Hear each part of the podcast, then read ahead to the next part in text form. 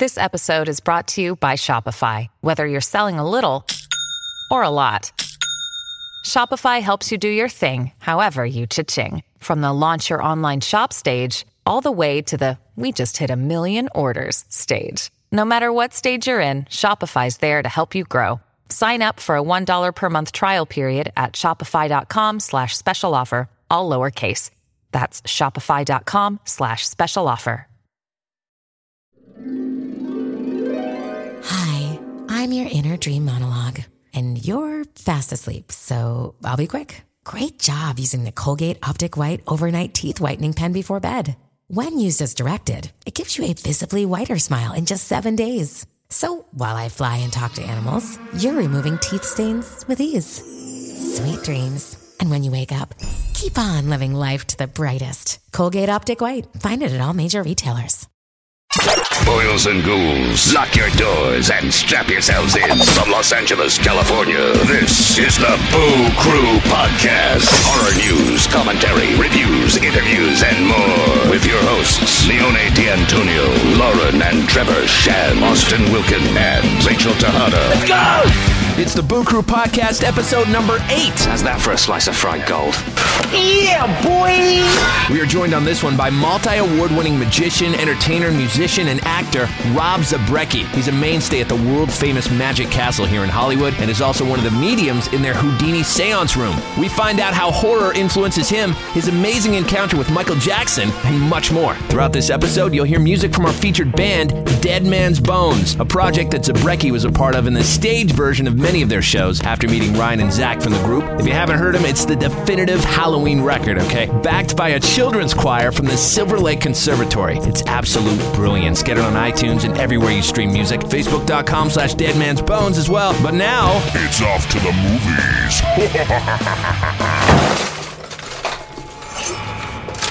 Why are you doing this to us? Because you were home.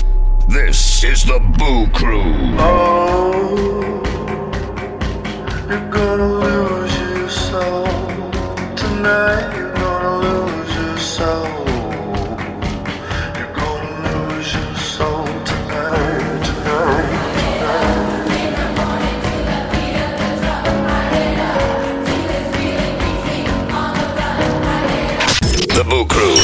Freshest cuts of new stuff. Here's Sweet Screams.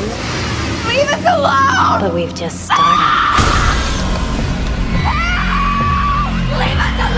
The Strangers Prey at Night, written by Brian Bertino, who actually wrote the first one. It was originally announced in 2009, and here it is now, directed by Johannes Roberts, who is also responsible for an amazing shark attack movie, 47 Meters, starring Mandy Moore, That was amazing movie which was too. seriously incredible. Yeah. By the way, do you know there's a sequel to that being made? 48 meters. 48 mm-hmm. meters. Nice. For real. Literally? Extra meter. They're adding they're adding a meter of terror. Wow.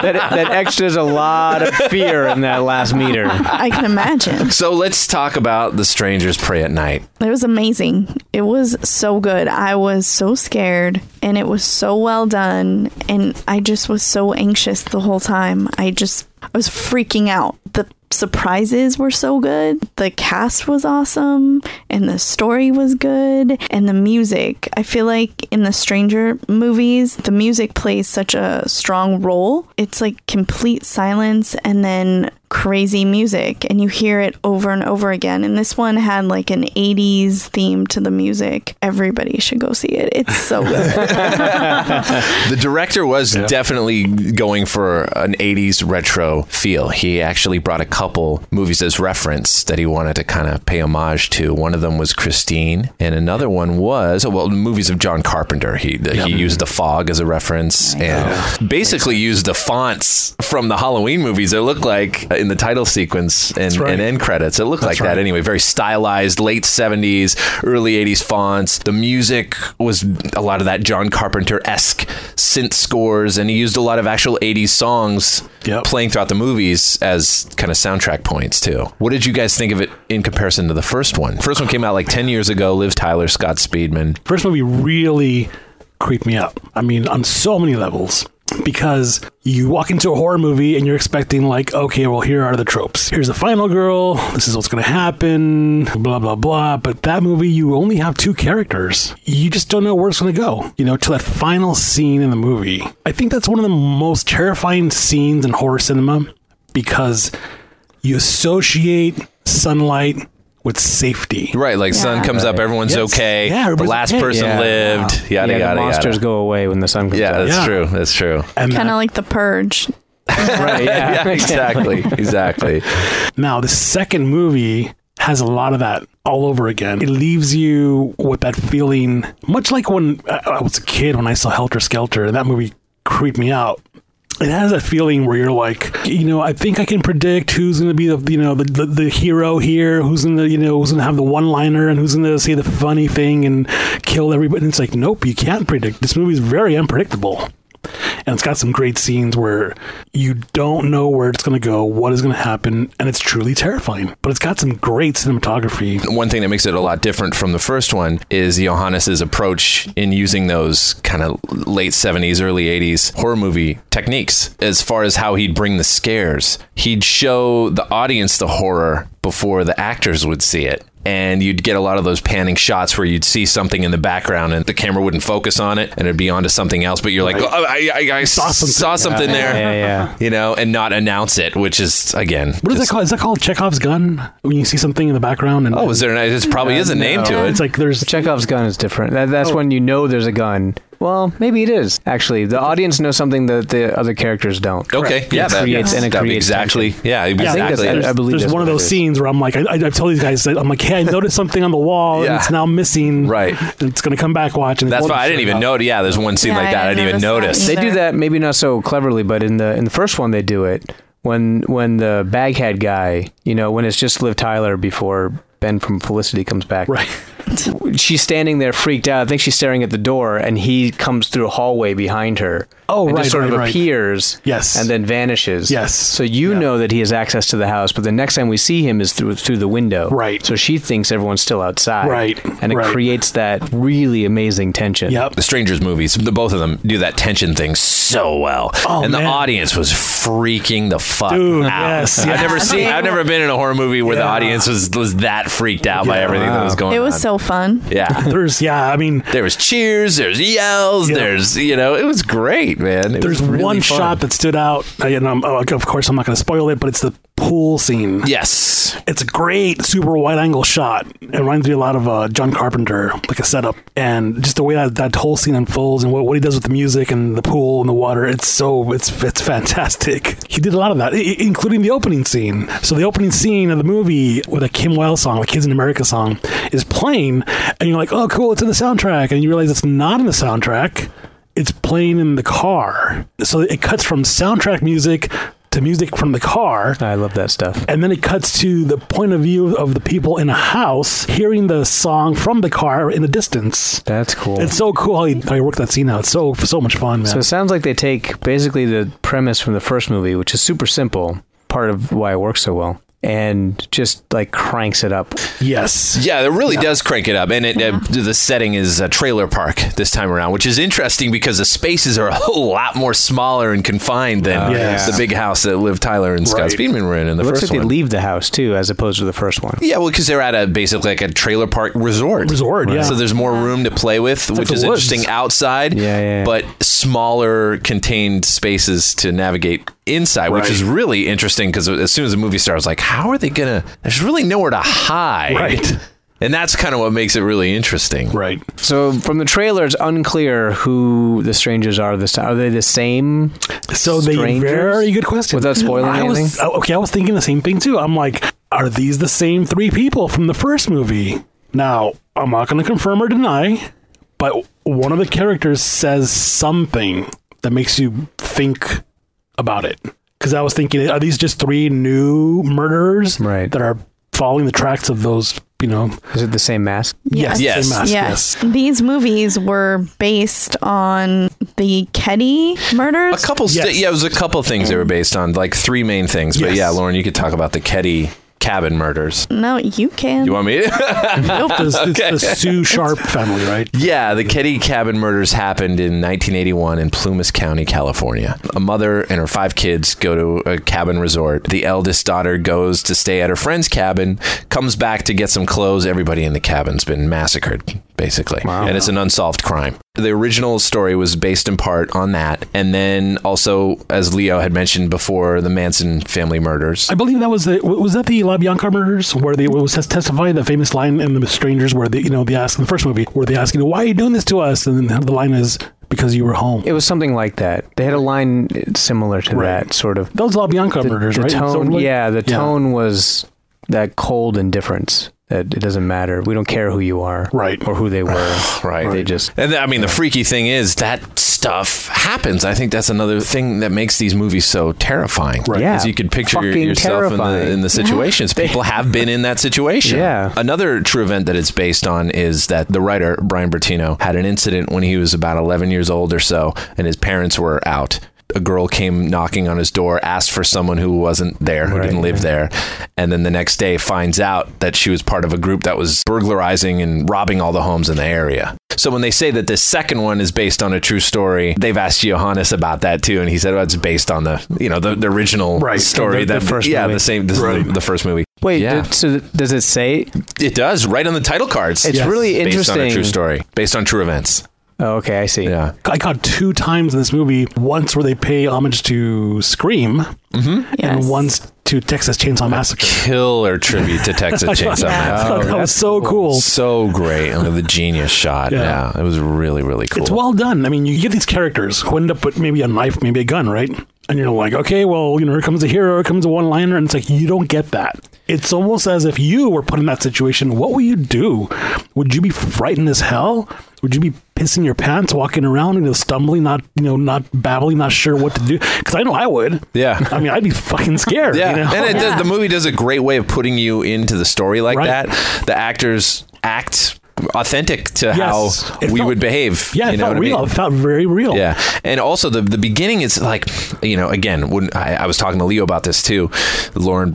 I don't know if you felt the same way when it started off. It was like, okay, it's a little bit slow, Right. But then you quickly realize how important it was that it did start that way, Mm-hmm. because by the time the action starts, you're really invested in the dynamics of the characters and their backstory. Yes. Oh, and nice. it you really care about what's happening. You Right. you are sad when Yes. things happen and you know it really makes you feel Right. inside the story it was yeah it makes it really immersive Yeah. See, I didn't feel it was slow at all. You didn't? I, I mean, I like to get to know these people and what they were about and the backstory. I mean, that interests me. So I didn't. I would say it was very good character development. Yeah, and it wasn't like super long before No. you were invested in them and cared if shit was gonna happen to them. but it really did paint a picture of who they were did a really good job at it and it was a girl from a tv show you watch right The Fosters. the fosters Yeah. bailey madison Yes. Oh, she's great. yeah, she's, She's really awesome. good. She was such a good actress, and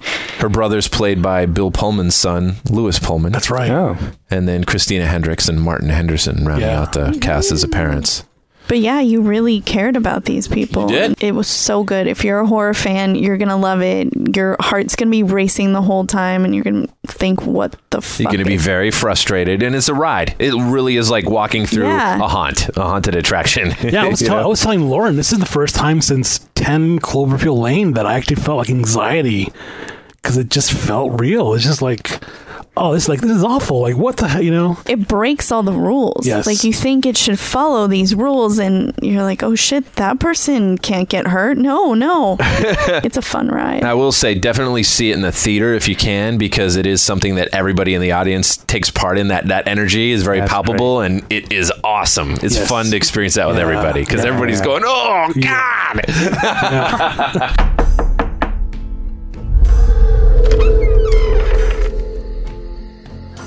Is Tamara home? I think you have the wrong trailer. And the size of the eyes and the flies in the sky make it hard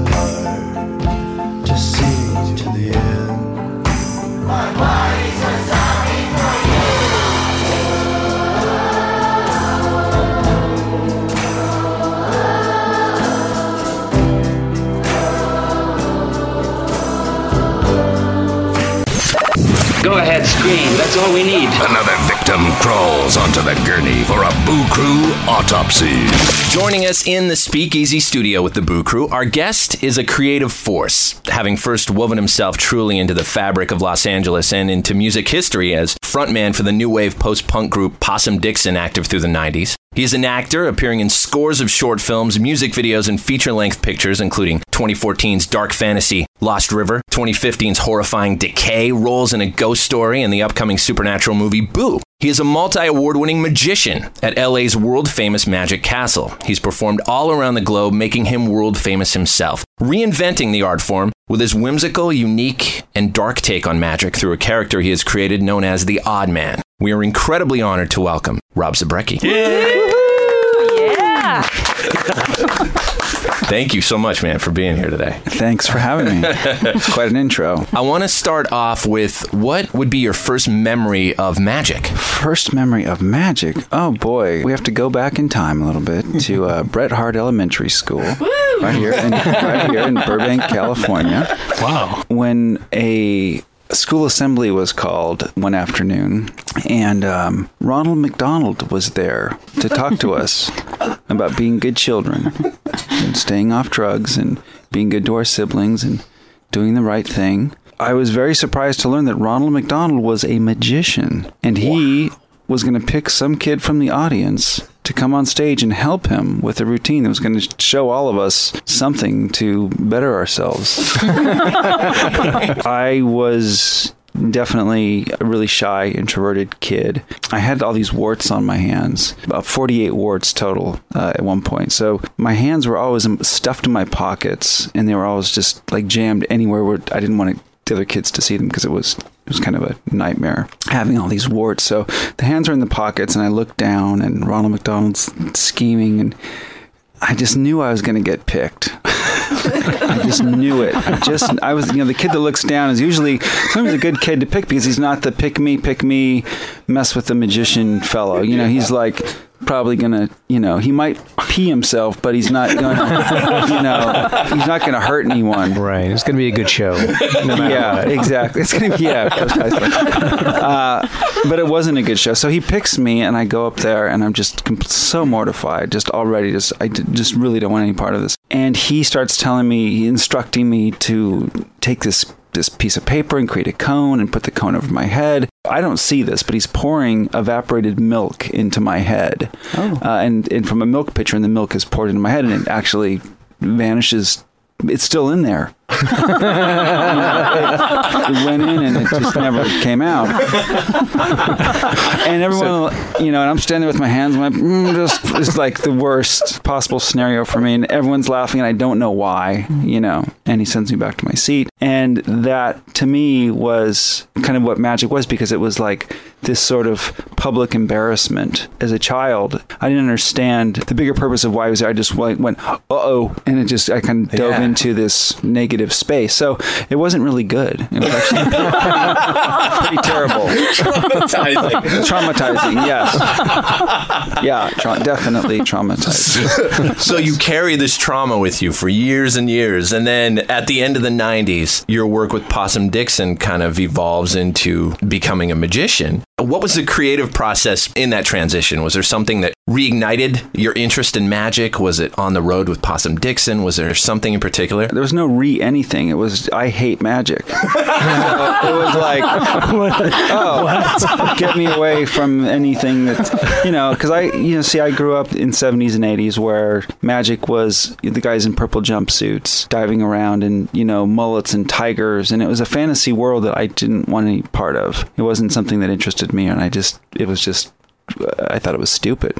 I really, I mean, that's the best word I can use to describe it. Just didn't, it connected with me in, in, a, in a bad way. I was on tour with the band with Possum Dixon, and we were in uh we were in Baltimore, Maryland. We loaded our gear into a club, and we've got a few hours to kill before our show and sound check. And so I'm walking through downtown Baltimore, which is very old and set in its ways, very much like Burbank was in the, you know, 70s and 80s. And it's a really hot day. And I'm like, well, I love John Waters movies. And so I'd like to go pay tribute to John Waters and see if I can find a, a film location or two where maybe he made Pink Flamingos or Female Trouble or, or one of those movies. Yeah, yeah. So So I head off and I'm walking around and I think I've got a couple. I think I spot the place where Divine eats the dog poop.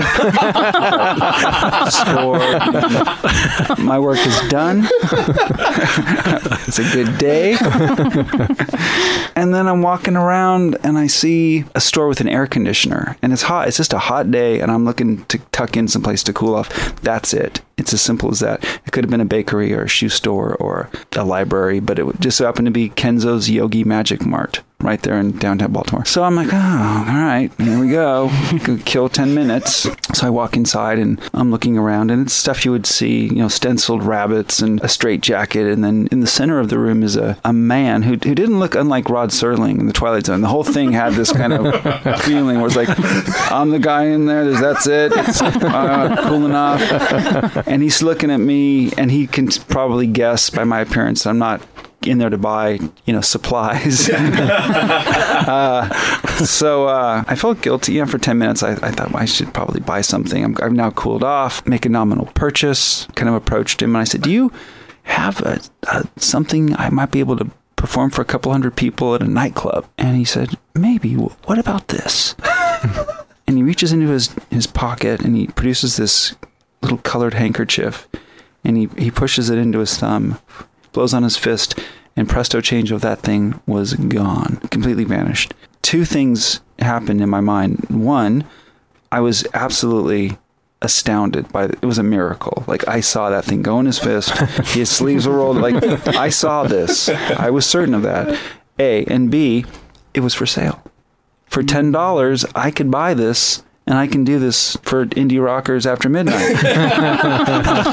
All right, boom, buy it, learn the trick as it you know crudely, shove the apparatus in my pocket and forget all about it, and that's it. And so I forget it, you know.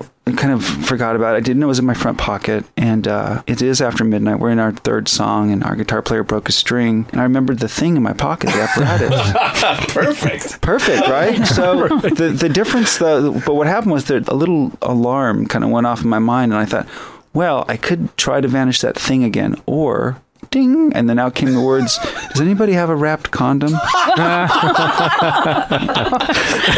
I don't know how, I don't know where it came from. It just was like, it just seemed like the, because I knew I could manage something small with Yeah. this device, and I was like. But in no time, boom. so I say, "Watch this," and I and you know my friend, our guitar player is tuning up. I'm like, "Okay," I take it out, and very crudely, I you know put it in my hand, and you know, kind of went, I don't know, I doubt I even did that.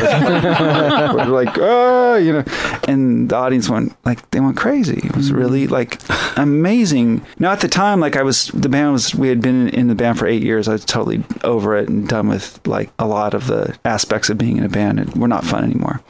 So we have a, like a couple more shows. We're in New York the next night, maybe Boston, maybe two, three more shows. So every night after the sh- next time, I'm like, hey, look, third song, whatever's going on, you tune up. I'm doing the thing. is like now it's like this cute little funny aside know, for me, to, and and they all loved it. Like, oh, that was amazing. That was cool, man. Do that again. So yeah, we I did in New York. It worked just as good, and we finished up the tour.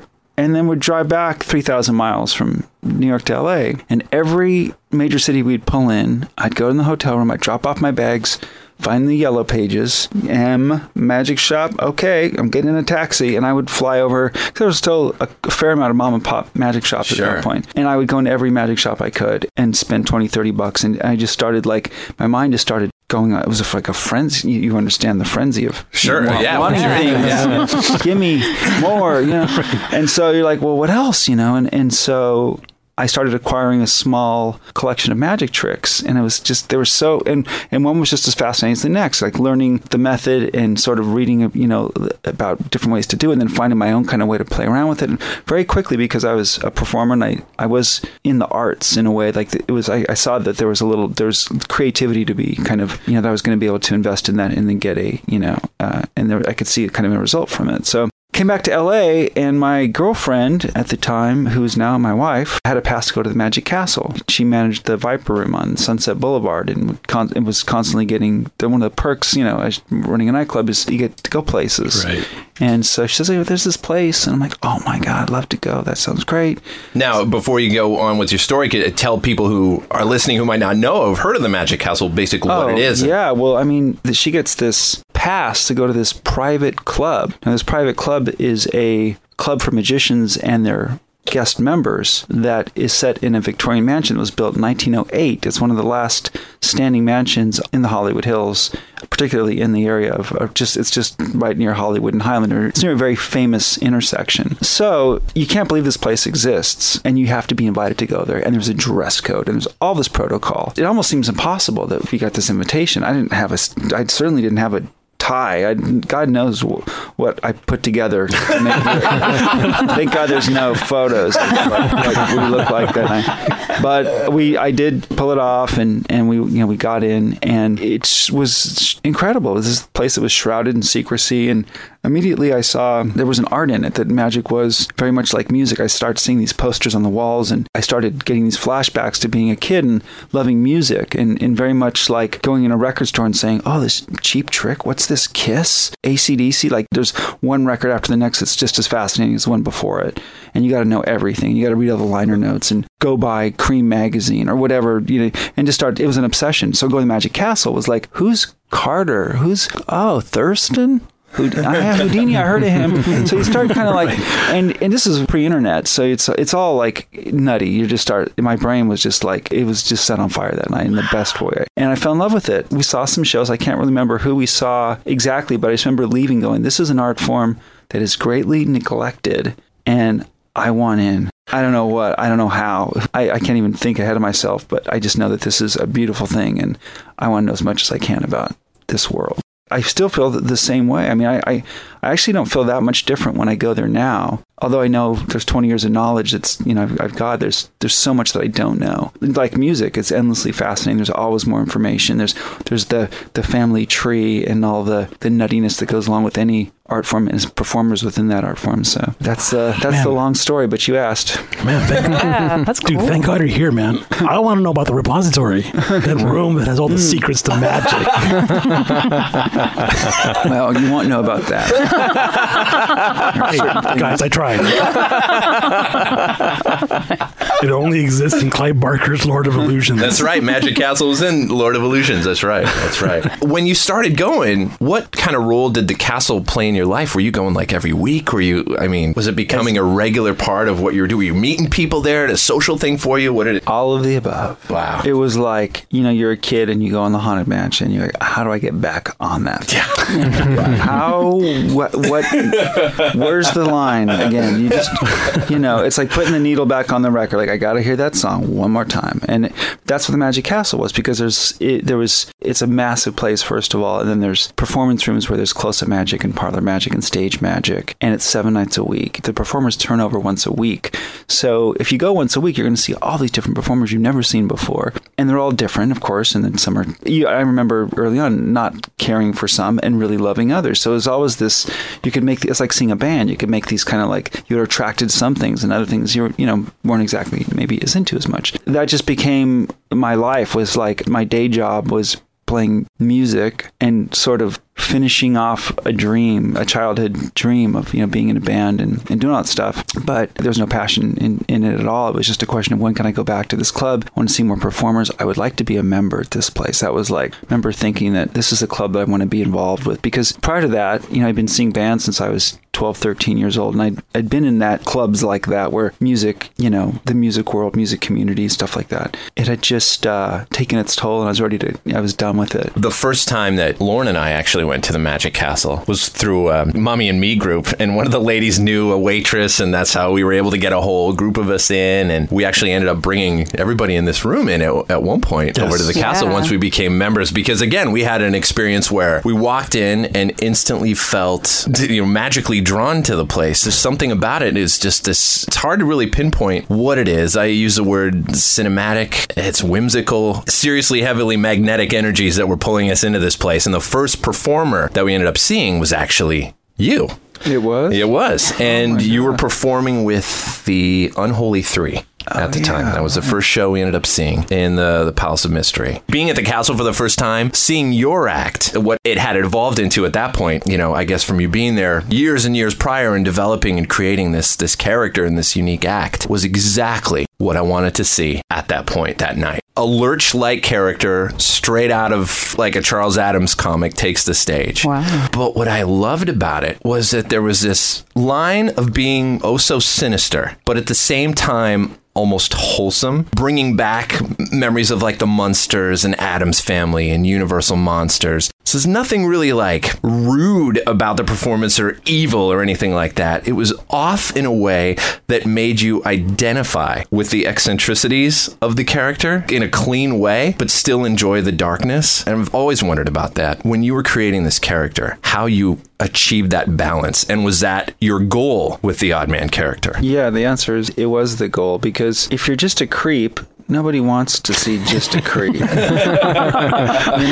I mean, it works in other art forms. You can watch like Nick Cave with the birthday party and he's a creep, or Lux Interior with the cramps and he's just creepy all the way through and it works great. But when you've got this ephemeral thing with like a magic performance where you're bringing people on stage and you're having conversations, you you gotta there has to be a level of empathy within that performance, and people have to end up walking away feeling that there's you connect with them otherwise it doesn't magic won't work and the, the, the, performance won't work. I guess that could be said about you know actors in any movie or play too. There's got to be something that you dig into it. So when we were building kind of creating the character which was co-created with my girlfriend and now wife we had this kind of thesis of seeing the beauty in the darkness. That was always the thing. And with that in mind that would led to choices for finding material and always having that there was that niceness where like you didn't kind of don't know where the line is you know which makes it fun. And there was a common note that she would hear. She'd sit in the back and watch these like hundreds of performances and we're getting this together. And she'd and the thing was like the, the girls would say and sometimes the guys okay this guy's creepy. Mm, i don't know about this. And at the end I'd have sex with them. you know, so like there's this, somewhere in there, and I don't even know where it is. There's that thing right. where like I don't. It, maybe it's more her design. Like my wife's, you know, really tuned this thing. That there's a turn in it where you like you, you realize that he's not all bad. There's right. you know, there's something about him that's you know affable or right. Yeah. No, I mean, there's totally, yeah, totally. you can you can relate to the character because you know everyone has felt like the outcast. That's what the odd man is has become. It's awkward, right. you know, engaging with the audience like that, and people, you know, me myself as an introvert feeling like the kid who looks down and tries not to get picked. I've been picked at the Magic Castle to come up. First time we brought you, actually. Yeah. Horrible. was yeah. it horrible? Yeah. It was horrible. I got condensed milk poured on my head. It was. I don't know why they let Ronald McDonald perform at that place anymore. But no, he's lactose intolerant. but that's what I love about the character is that it's sort of embracing that awkwardness and really rolling with it. Yeah. As, as, an awkward person, I really appreciate that. Yeah, thank you. I mean, it's been my kind of life's crusade to make that work, you know. Um, and I just enjoy performing it so much because it connects with people, all kinds of people, really. I mean, I think it's a, it's just a good opportunity to kind of make that have a connection. I'm curious, did you have any other characters that failed? Nope. He's, well, yeah, yes. His name was Rob Zabrecky. no. yes. So pre-character. yeah. Well, there must have been the Rob Zabrecky who was learning effects and auditioning to be at the Magic Castle. Oh, yes. That was probably a very different Rob Zabrecky. Trevor, I'll tell you about it. so, well, the reason that the, the, character was created because I didn't want to be myself. Well, the sure. thing was like, and I still don't want to be myself. I don't think I'm an interesting person at all. But when I put on that suit and I kind of get into the mode and I go in there, I think, well, I've got something to say now. Mm. But as as Rob Zabrecky, that and there's witnesses to this. When I was my, my good friend, who's a well-known magician, who saw these early performances, you know, this wasn't a fish to water situation with you. And my my ass would shake was the thing, I'd, and I would come out would sweat. So there's that going on, and I didn't know I wasn't comfortable performing magic, and I wasn't good at it. You know, it wasn't like, oh, I just I'm just this deft guy. I was never technically a great musician, so it wasn't like I was just going to pick up a deck of cards and suddenly do these great flourishes and you know do this seamless thing. It was just like right. okay, and you're going to think of a card, and uh, and it's just like I, so all the nerves is like they for some reason for me they just went to my butt. That's it. That's nothing just and people are kind of like what like it's not, it's not it's just no good is coming at any of this. It's so bad, and I'm sweating, and I don't know how to. I'm still figuring out how to get clothes that work for that. It was really messed up, but I had this burning desire to do it. Was the thing. So this is like getting my audition together to pro- become a member of the Magic Castle and getting, you know, my first few effects down were just they were so bad that I think the character kind of came sort of was a, was a byproduct of like I don't have to be myself. And if I if I'm someone else, oh, this is so much easier. It just became this I was able to it's like a veneer and I, and at the end I get my life back. and I can not have to worry about and I just there's a real disconnect with like all that stuff for me. That was a great idea. Yeah, thanks. With that character being the dark, lovable character that he is, would it be fair to say you're a fan of horror films or that horror films influenced the creation of that character whatsoever? 100%. Yeah, sure. What kind of movies in particular were you, would you draw from or what kinds influence you? there's something about the universal monsters that each one of them there's something lovable and incredible about each one of them where you can fall in love with them in your own way and I, that's something that's amazing. They're all just so iconic. They're up there.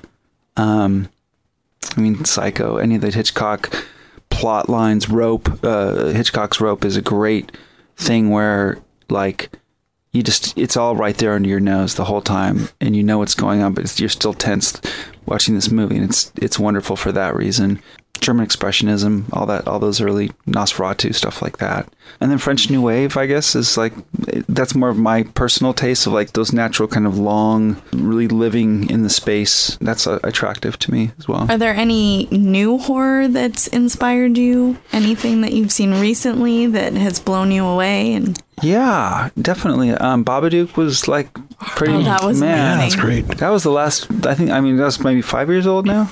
I Yeah. It's Australian, right? Yeah, Yeah, yeah, yeah. That one really put me on the edge of my seat. And then Black Mirror. I, I think yeah, Black Mirror. Was Black Mirror, so Great. good. Did you have you seen the last? The, Yeah, the yeah, latest. last season. Uh huh. It's good. yeah, It's creepy. yeah, I mean, yeah. there's- I mean, you know, some episodes are definitely better than others, but it's generally it's like it's really pretty scary stuff. and, Yeah. you know, Yeah, but fun. But Not always. I know, I know. Well, I mean, I'm always looking forward to the next one. Yeah, that's Yeah. true. But I love bad horror movies too. I mean, Ed Wood, obviously. Anything lo-fi and crummy is always something that's gonna, you know, I'll crane in and watch that Ro- Roger Corman movie, stuff like that. Right, right. Well, I can definitely see elements of all those things in the odd man character, you know, specifically Universal and going into Alfred Hitchcock stuff and the expressionism stuff too, like Nosferatu and everything, and Yeah. your use of silence during your act as well. Yeah. Oh, and uh, well, don't. Yeah, I mean, I, and then all the great silent film stars. Harold Lloyd, in particular, I love. I love his work. That's the focal point of my life is art, I guess, and music and movies and stuff. So there's, there's, it comes from so many different areas. I've seen you countless times performing in different places, teamed up with different magicians and variety acts. And one thing that I always find fascinating that you're able to do, you just don't simply go up there and do your act. You always kind of almost like reimagine or retell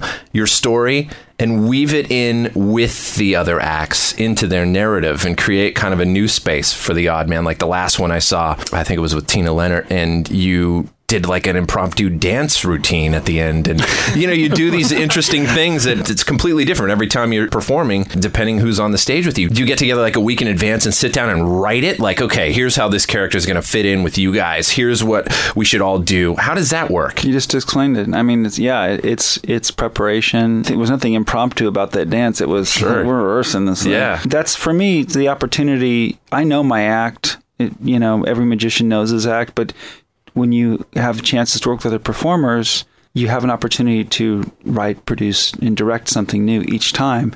And it's, it, it's not that as hard as it would seem. You know, it's like you can kind of sit down for an hour and brainstorm over coffee. What, well, I do this and you do that. Well, what if we were brothers and we hate each other and we're fighting over this thing? Oh, yeah, let's try that. And you know, you can kind of use that as a, a jump off pointer. What if we told the history of magic in a, in a 30 minute show? What if we told the future of magic in a 30 minute show?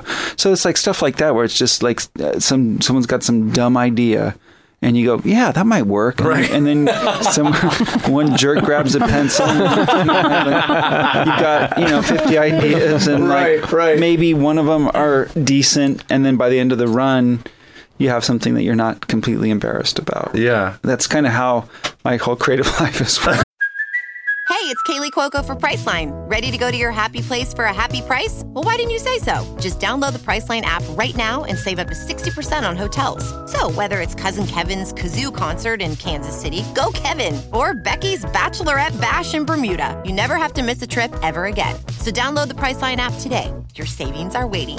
Go to your happy place for a happy price. Go to your happy price, Priceline.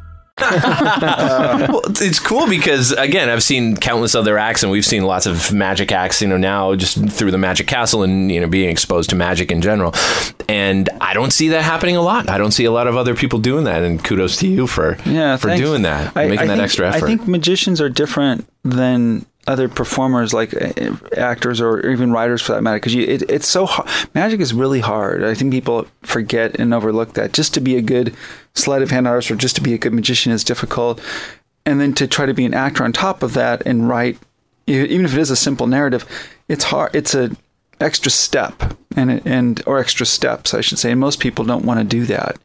Um, but for me, I, I just look at it as like, wow, we get only get so much time on this earth, so do as much cool stuff as possible. Right, right.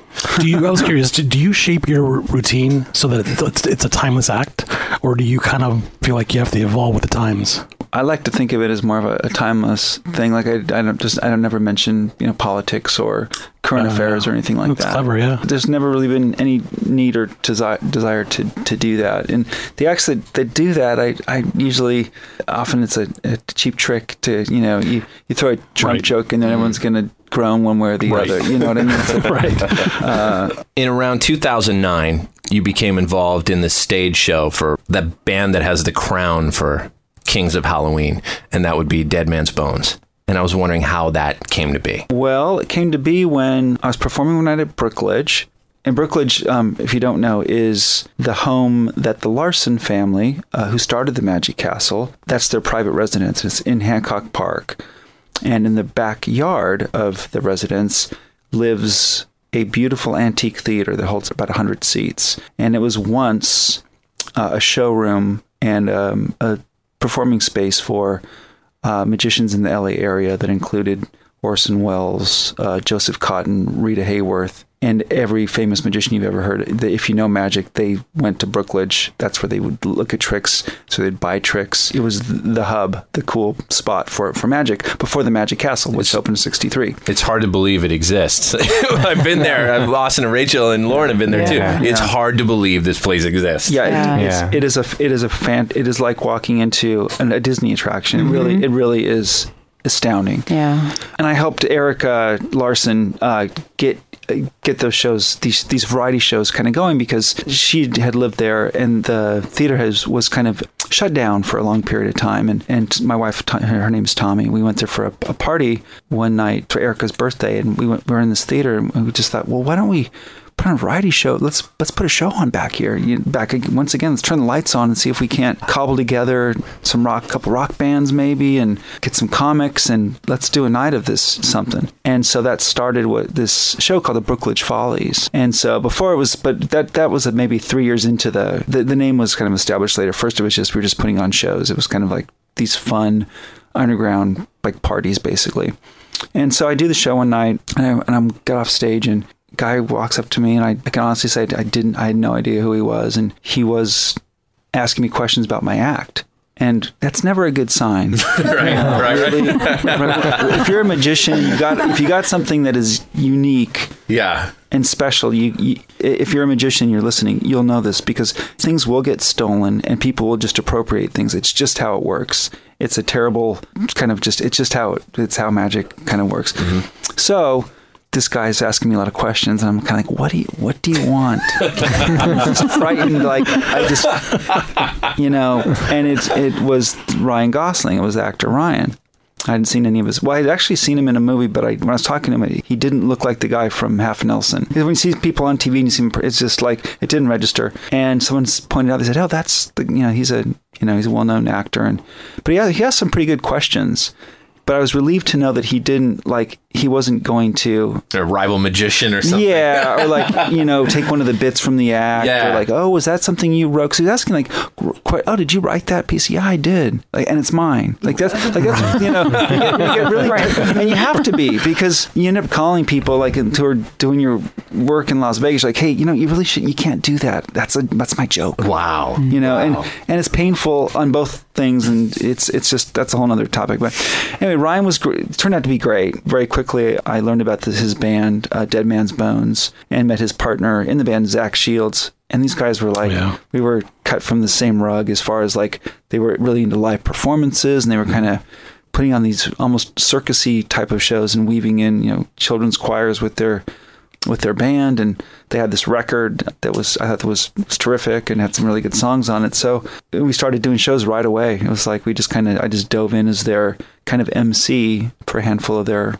performances around town. And then we started friendship and that was it was as simple as that. And he was just super supportive and then when he made his movie Lost River, he actually had Ben Mendelsohn's role because I didn't want to be in a movie and play my magic character Yeah, again. yeah. It's kind of my cursy nightmare in a way. People will call me and say, "Hey, you want to be on our TV show?" I'm like, "Yes." Will you play as a Becky character? I Right, want right. the odd man. I'm like, I, I'm, ah. Yeah. Anyway, he so he wrote that character in it. and I've been trying to step out of that for TV and film roles because I can do other stuff in acting, and I didn't. I don't want to get stuck doing that for the rest of my life if I don't have to. And um, when it came down to casting that role, he couldn't get anyone to do a creepy MC in a weird nightclub. Took the role, and yeah. So anyway, that's uh, that's how that happened. Wow. And then Zach ended up putting in, this is where I met Zach actually. He put you in one of the shorts that he did for FearNet, I believe, and it was for the Trick or Treat series. Yeah. They did a shorts with the character Sam. Uh huh. So I think you were in Making Friends or Yeah, Making- yeah, I was a, yeah. I was a uh, Frankenstein. Yeah. That's awesome. See, Zach saw it. Zach's like, "Yeah, Zabrecky, we're gonna make you. You don't have to be the odd man." Right, gonna- exactly, Thank you, Zach, you're listening. One other thing at the Magic Castle, you're also one of the resident mediums at a room called the Houdini Seance Room, and I was wondering if you could explain kind of what that room is. Oh yeah. Well, the room, I kind of call it the club within the club because you've got this big private club, and then there's the Houdini Seance Room, and that's a separate ticket. You know, in that you have to book. Uh, a seance. I'm not just going to be there waiting to run a Victorian style seance. it's booked around a dinner, and it's usually it's a pretty fancy affair. And it's an expense uh, to me. It's an expensive ticket, and uh, my wife and I had gone three, four times when we became members because it was well, where else can you go to get a Victorian style seance? I'm pretty sure nowhere. So we loved it, and it was it was it was historical in that you'd learned a lot about Houdini. It was so regarding the seance, it's always uh, raising the spirit of Harry Houdini in this realm of a Victorian style seance. So like some kind of a teens, twenties era, kind of a period thing, really. Right, those are relics and Houdini possessions all, all up in the room on display and things Great, like that. yeah, great, wonderful collection of Houdini memorabilia and ephemera. And it's all beautifully displayed, and there's a circular table, and it's a long. It's about an hour show. You, you know, you, as you would know, it's it's it's um, you know, the first sort of twenty minutes, half an hour is the medium explaining the world of Houdini and why he was had a horse in the race with the mediums of the era. I perform a, a series of light seance effects, so I would say spooky magic but performed while the lights are still on. You know, as you would guess with Victorian style seance, the lights go down, they go off, everybody holds hands, and, you know, uh, helter skelter. It's kind I remember wrapping up pants. yeah, yeah, the, get- yeah, the, the pant peeing part. Uh, so it's really fun. It's a, but it's fun, and it's there's certainly no ill will to it. You're, we're not contacting anyone's deceased, you know, grandparents or pet or anything like that. Although I think it would be cool to like do a Karen Carpenter seance one time, or like find someone really far out. Right, right, right, right. Just be cool um, to do that, but it's all done in a, in a what I would say in a Disneyland in the '60s kind of way. Oh, yeah. you know, no one no one's really leaving uh, wondering what happened. Although uh, some people do, and I, I, I,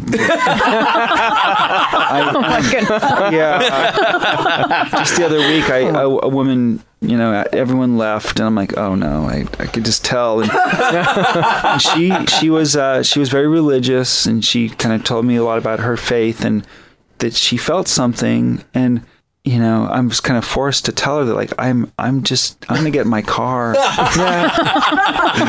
Menchie's, and, you know, get a snack, and probably go watch TV.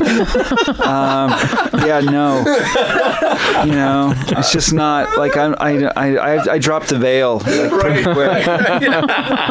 just not into that at all. But she was, but people insist. They look in your eyes and like, you, it happened. Did you not feel the thing? You know. but, I, but I just, but see, the thing is, I've just spent an hour looking deep in your eyes, saying, "If you believe, you will receive." There is something here. Did you not feel it? You know. So I've kind of, I've taken him down this road, and then it's like, it's very much like Gene Wilder in, in Willy Wonka. And Right. Like, no, it's over. Right, exactly. you know, it, I really feel that it's it's a lot like that. I never really put that into words, but that's it. Yeah, it know? is exactly, Uh, exactly. But it's it's a blast, and I love it because it's it's sort of a a one man show for an hour. You're you're in there and you're you're running. You know, you're in control of this experience for these 13, 14 people that are in this room. Right. And uh, you really do take them on a on a kind of a, a really fun dark ride, but it's there's no one else doing it.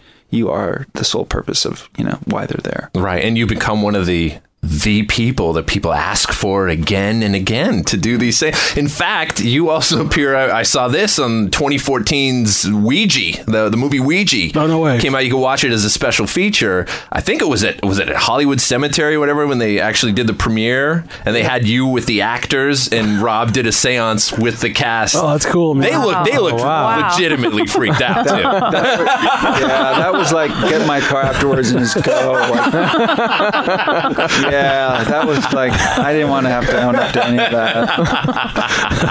yeah, that was a good one. There's a lot of really scared people there. Yeah, really yeah. truly frightened people there. You're doing your job right. Yeah. Yeah. What do you think it is? What do you think it is that do people just want to believe something and you tell them to believe something and they believe you? Yeah, yeah, which I don't really feel good. Like Rob Zabrecky doesn't feel good about any of that. But the idea of theater and getting out of your head and for that hour, the, you're not thinking about your problems. You're not thinking about the outside Right. world. It's like you are going into a space and a realm and. That's what all good art is, right? I mean, you go into an art gallery or you go see a band, and you're like, you get so into this thing for that period of time and you come out of it and you're like oh that was cool then you you know you're back i guess with the seance and it's it's such a you're taking them into the place where it can be emotional and you're, you're almost getting into like a uh almost reli- you know it can be almost relig- like Yeah, yeah. uh very spiritual i guess is the Right. right word so and I'm, I'm not really entirely comfortable with that, but I'm just comfortable enough to do it. well, speaking of learn, learning to learning to do it, did you have to look much into in, into designing the experience that you do at the seances? Did you take it upon yourself to look into the history of what they would do in Victorian times and the history of what a seance was? Oh, that was yeah. The big joy of that was Leo Koska, who is one of the spirit mediums, and he was the sole guy who had been running them since 1983. So he'd done over like 5,000 of these, and I'd interviewed him uh, at the Magic Castle, and you know we we had great discussions about that. And he, wh- I'd been to a couple, and I, I approached him and I said, "Listen, I don't want your job. I think seances are fascinating, and I've I would like to learn more about doing them just for fun. If you're interested in having someone as a backup, I don't know if you would or not. I- I'm here." And he said, "No, yeah, I, I, I'm not interested in that. I'm, everything's fine. Go away." he did, and then he had a heart attack uh, a, a couple weeks later. Later that night.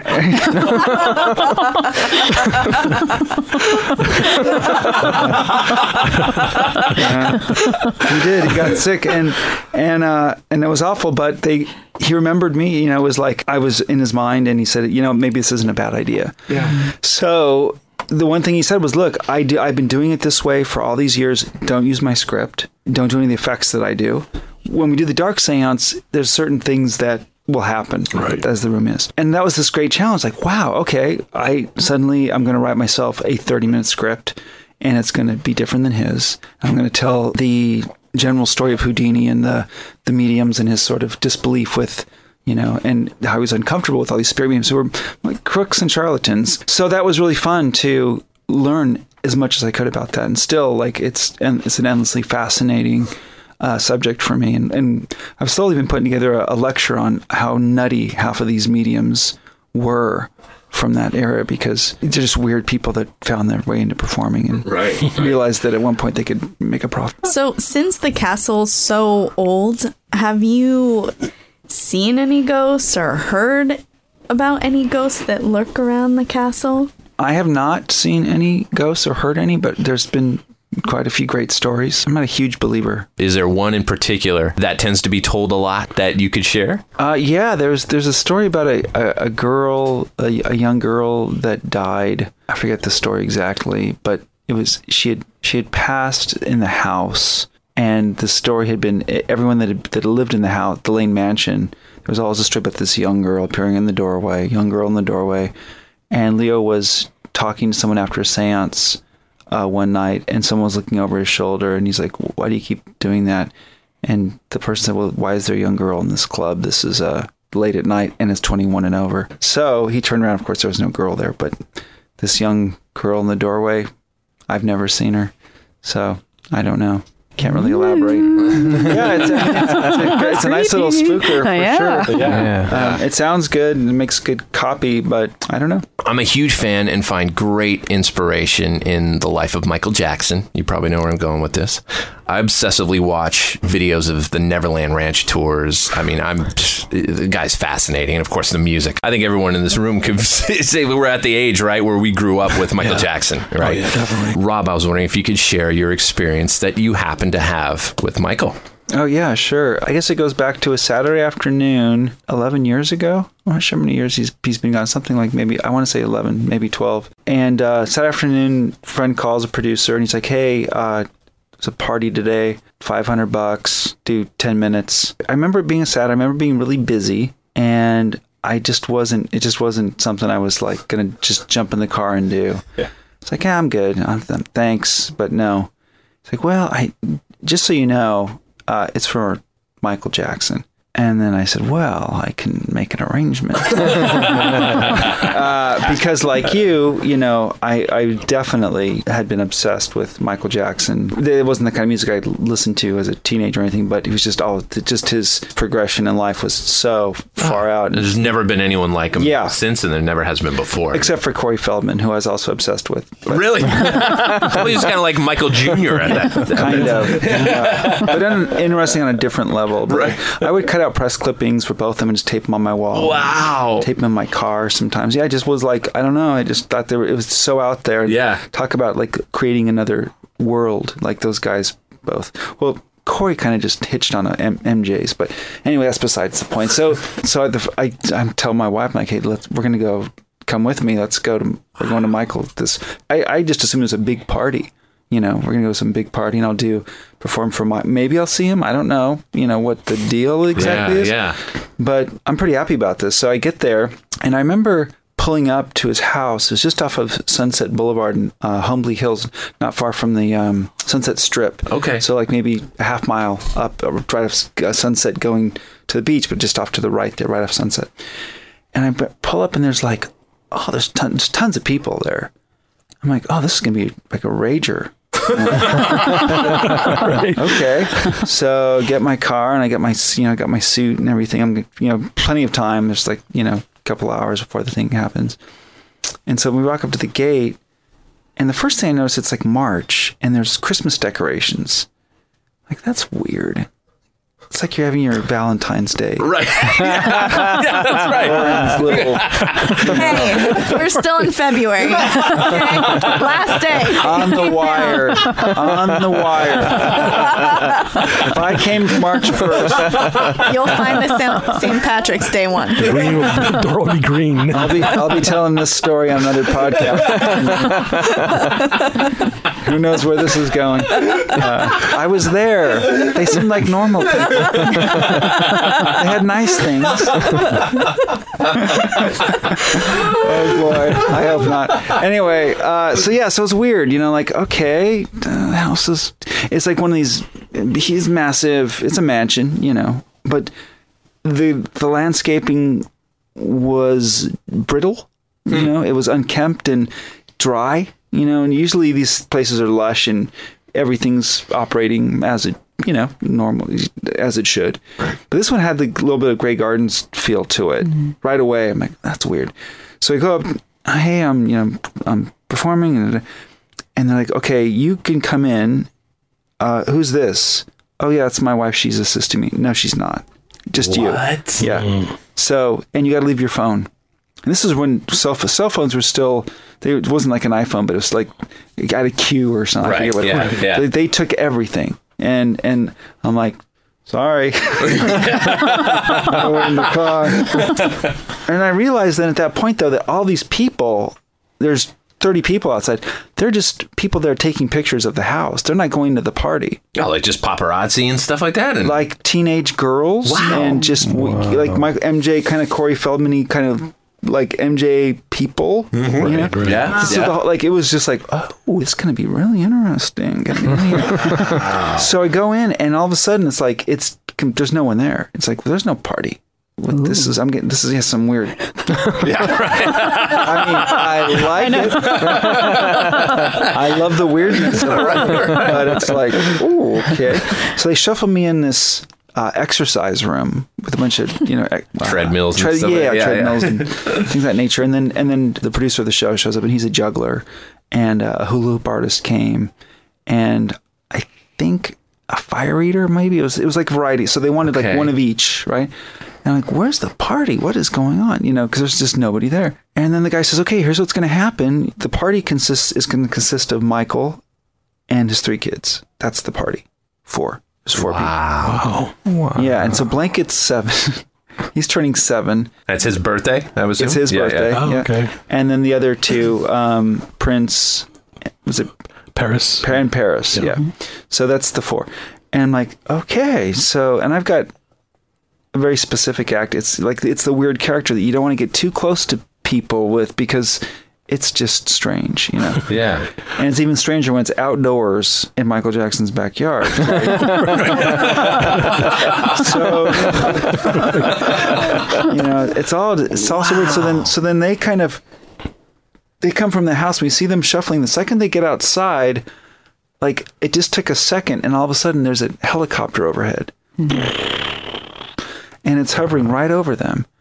And the kids just par for the course. They just they all have what- something like this, and they just kind of they go like this. And they cover themselves like that. And MJ Wow. is has a hat on and glasses and has like a Elizabeth Taylor, you know, silk pajamas on. Yeah. And they're all just co- they just all just cover their heads. It's like oh, that's what we do when the thing comes about. Wow. It was really trippy.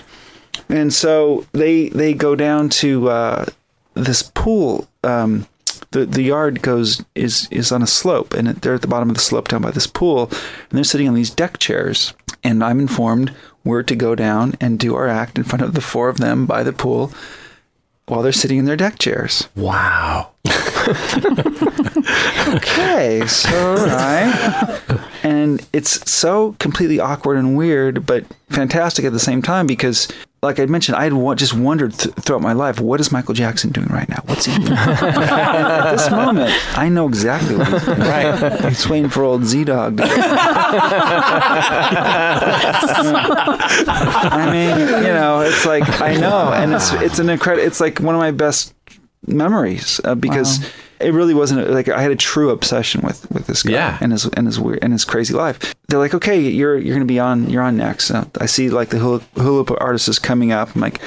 Kind of going there with my props, and, and there's music set, and there, there there's a guy down there queuing. You know, there's like a little sound. There's there's like a they were queuing it off of a little board, and so um, I'm walking down there, and there's this pool that's dirty, and there's a lot of leaves floating around in the in the pool, and then there's this pirate ship, and it's just banging against the side of the tile against the, the pool. And it was so symbolic that, like, here's MJ in this house that's falling apart. And of course, you know, I'd, I, I was up to speed. I had to give Neverland. Things weren't going great. Yeah, that was probably right around the time, yeah, right? I was getting ready for the big tour, but you're going, you're like in the back of my mind, like, what? Yeah, right, sure, sure, this tour is going to happen. Like I, I was doubting it because Yeah. it just seemed, it kind of just all seemed impossible. right. You know, the ship just resonated so hard with me because it seemed like this. It was like the Peter Pan gone bad. It was like the whole, the whole Oh, thing was just like it was. It just didn't. It was messed up and it was sad. I'm like, oh god, this is kind of pathetic. And then I go over and I and I look into the eyes of the four of them, and then it- everything changed. It was amazing because they were so great. They were actually like a very grateful, sweet, small audience. They were waiting on every trick. They laughed at every little joke, whether they got it or not. Right. And they were just they were wonderful.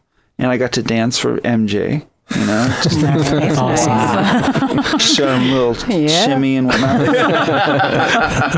I specifically give a special dance because I know like how good of a dancer he is. So oh, yes. so I Yeah. thought, well, I need to show him something that he's never seen. To, to actually entertain this guy, you know, you can't just do a time step or shuffle off to Buffalo. You have to like really. The Zabrecky butt wiggle. We might have to see that. We might have to see that. Cue the video. yeah, good one. Uh, but so for me, it was like, well, I just want to hide the one and dance out of time as much as possible because I figured that will entertain this man who is so, yeah, you know, so dialed in, and his kids, I'm sure too, were probably had a good sense of like all this. Exactly. So the, the once I start moving my body out of time. They were the best audience ever. They were laughing and they were giggling and pointing. Look at how that's you know he's so stupid. I don't know what they exactly what they said, but it was like it was great, and I knew, and I was in on it, and it was all fine Yeah. and good. And I bowed, and I, you know, confetti was everywhere, and I walked away, and and uh, it was a really beautiful moment, you know. Wow. About three months later, I was coming back from Las Vegas with some friends, and we were coming down the 15. My wife called, she said, "You have to turn the news right now." And she hung up, and there it was. He had died in that house where right where I performed. Wow. Where they yeah he, he OD'd on the the drugs. Unbelievable. It was. It was a really kind of a surreal. Like I've gone back to the house if I'm if I'm driving yeah to here from there, I'll pull over and kind of just like I'm like what what can I really remember from that and.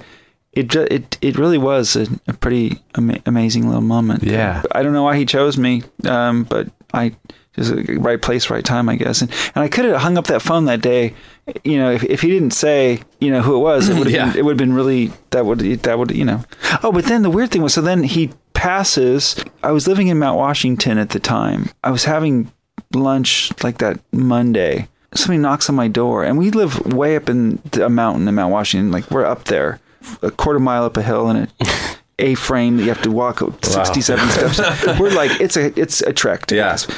And somebody knocks on the door. I'm like, what? The, what's going on? And they're like, Are you Robert Zabrecky? Oh, yeah. And the reporter started coming to my door wanting this to hear this story. Wow. And they wanted to bring me on the news and People Magazine offered me like a ton of money to tell the story. No way. Yeah, and uh, and it was just like it was weird, you know. But I, I I told the story to one publication for free. They and then it got reprinted in a bunch of other things that just kind of grabbed it and re you know posted or pasted in their within their own kind of narrative. But but some of the performers greedily thought, well, I'm going to hold off and wait for the Oh, the my big the Ellen show to come. Yeah, yeah, Which of course never happened. I thought it was really disgusting. Yeah. You know, I do like telling the story because it's a positive story in that they were happy. Like those, he and those kids looked like they were four peas in a pod and they were having a little party for blanket. And even though the, they had to cover themselves when they go outside and however weird their lives were, at that moment they were, you know, really enjoying themselves. Well, and the interesting thing uh-huh. too is if you were doing the odd man act for them, if that's what you were doing, I bet a lot of what you were doing in the act really resonated with them as they were watching, you know, feeling like, you know, the introvert, feeling like the odd man out. For sure, definitely, because you know they they're probably used to seeing flashy, show busy performances, and Yeah. suddenly this guy is like maybe hitting a nerve. I mean, they didn't say that, but it I felt connected with them you know, Yeah. on that level, which was great. Wow. I can only imagine being in the car with your wife on the way after that show, just pouring out detail and detail. Probably for weeks, that's probably all you would talk about. What else? Yeah, she just go, what else? What Yeah, else? exactly. Just probably want to crawl in your brain, right? So, so pajamas, what color? blue, dark blue. right, right. Meanwhile, she's Slippers? at Denny's uh, down the street on Sunset, you know, waiting for you. Oh, I know. I know. She she could probably tell her version of the story, which would probably be pretty interesting. Right, right. Now, is there such thing as, well, lack, for lack of a better word, writer's block? Do- Like you're trying to come up with something new, something unique, something different, and it just it's not working. Does that happen to you? I definitely get writer's block, and but when that happens, you know, I just kind of pick up other projects that are in other stages of development that I know I can connect other dots in other areas because it, it is what I do. I mean, it's 12, 13 hours every day working on different projects, and, Wow. and so right when I'm stuck on one thing, I just kind of go to another, and then it's a full time obsession for me. And I cry a lot of art tears. I call them art tears when things crash and like you know you spend. I had to spend 13 hours working rewriting a, a story, and then I sent it to an editor friend. He's like, "Yeah, it's terrible." And you just go, yeah, oh, Aw. and you cry, and you go, all right, well, what can I salvage? Nothing. Okay, what did I learn? Nothing. What am I going to do? Move on. Yeah, okay. So, yeah, I mean, I guess you know, there's there's a fair amount of that. But at this point, I'm used to blocks, and I've had projects that have, have actually been in development for ten like ten years. Beautiful thing is you're always going to have an audience. I hope so. People love magic. Yeah. yeah. I think in Magic I will, as long as I, I kind of created the odd man character knowing that he can grow old. You know, I think in music I'd always saw, at least with rock bands, there all seemed to be like an expiration date. There's a few handful of bands that have, that have exceeded, that, that are timeless. Yeah, I mean, you've managed to create a character that's an icon. Like you're, you're Frankenstein, you're Dracula. You know, something that will never go out of style. It's classic. Yeah, Thank you. Yeah, I hope so. I mean, and if it does, I hope I've got the smarts to hang it up or, you know, have someone tell me. but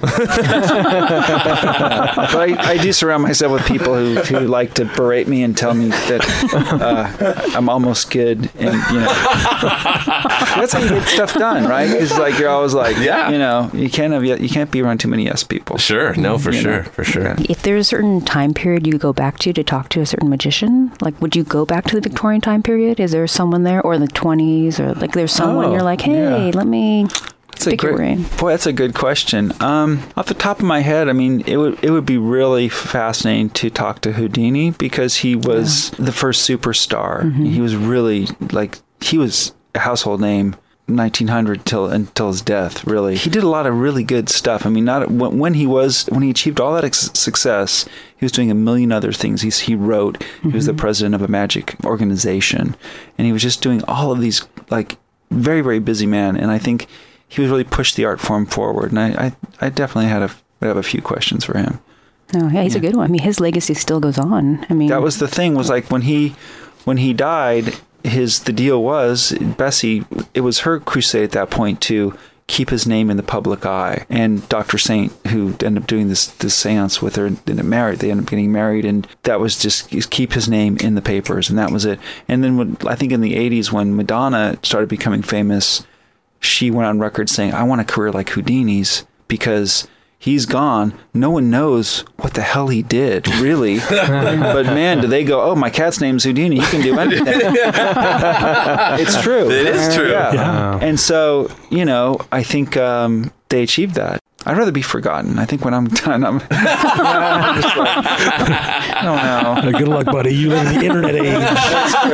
it's written in ink. Yeah, but every see, but everything's indelible. See, every, but everybody's history is being written, so there's there it, it, it's easier to uh, fall in the cracks, maybe. Right, So, besides Michael Jackson's house, it's kind of hard to beat. What is the coolest other place you've performed? I mean, Brookledge would would definitely, Yeah, um, definitely. Yeah, and I've been to several continents, many many countries, from you know Tokyo to all throughout Europe, Canada, of course, all the through the states. There's no other place like Brookledge. There's no other place like the Magic Castle. So performing at those venues is really dreamy. You know, you're Yeah. up, you're up there and you're just really kind of it's it's it's like being here now. You just kind of you're just tripping out on all of it, and it's amazing. And you just hope that you remember it later that that incredible film because it's an ephemeral thing. It's a live thing. It's not something where you're sitting in front of a computer. You can watch it over and over again. It happens one time, and one time with this group of people where they're really going to get it over here, or they're going to be really affected by this thing, or maybe I'm in a mood, so I'm going to push this weird thing. There's all these weird factors that will never happen again. And that's really thrilling to me. And to do it in those venues is just it makes it the whole thing totally worth it. It's it's also something that like it doesn't always translate the best over camera. It's more something you need to be there in person to be a part of, which is very rare these days. Yeah, just thinking that the ephemeralness of it. It's the only. It's one of the only art forms left, if not the only art form left, wherein that's true where it only exists in that room, really. You know, there's the TV shows like the David Blaine TV show where people will pass those videos around because it's like, oh my God, because it's all in one shot. But to be in the room, like nothing, nothing surpasses that. Nothing. And, uh, and I spent 15 years of my creative life at the Magic Castle primarily where I didn't want to be a famous, my goal wasn't to be a famous celebrity or to be on a reality TV show or what any of that stuff. It was like create a weird experience for people in this room so they can go home and tell their friends about this lurchy odd man who they ended up, you know, wanting to hug, whatever. you know, I don't know. I mean, I, that's yeah, yeah. But but the point is, I that that was really exciting to me. Is like it's like being in a play. Really, we live in this age, yeah, where everything is replayed and watched and shared, and it's also you know instant and fast. To get anyone out in a turn their phones off for 40 minutes. It's an exciting time to be in magic, I would say, which is really refreshing. Kind of didn't see this coming. Who knows how long it'll last, but it's nice to be here at this time. You're hacking your way through another episode of The Boo Crew.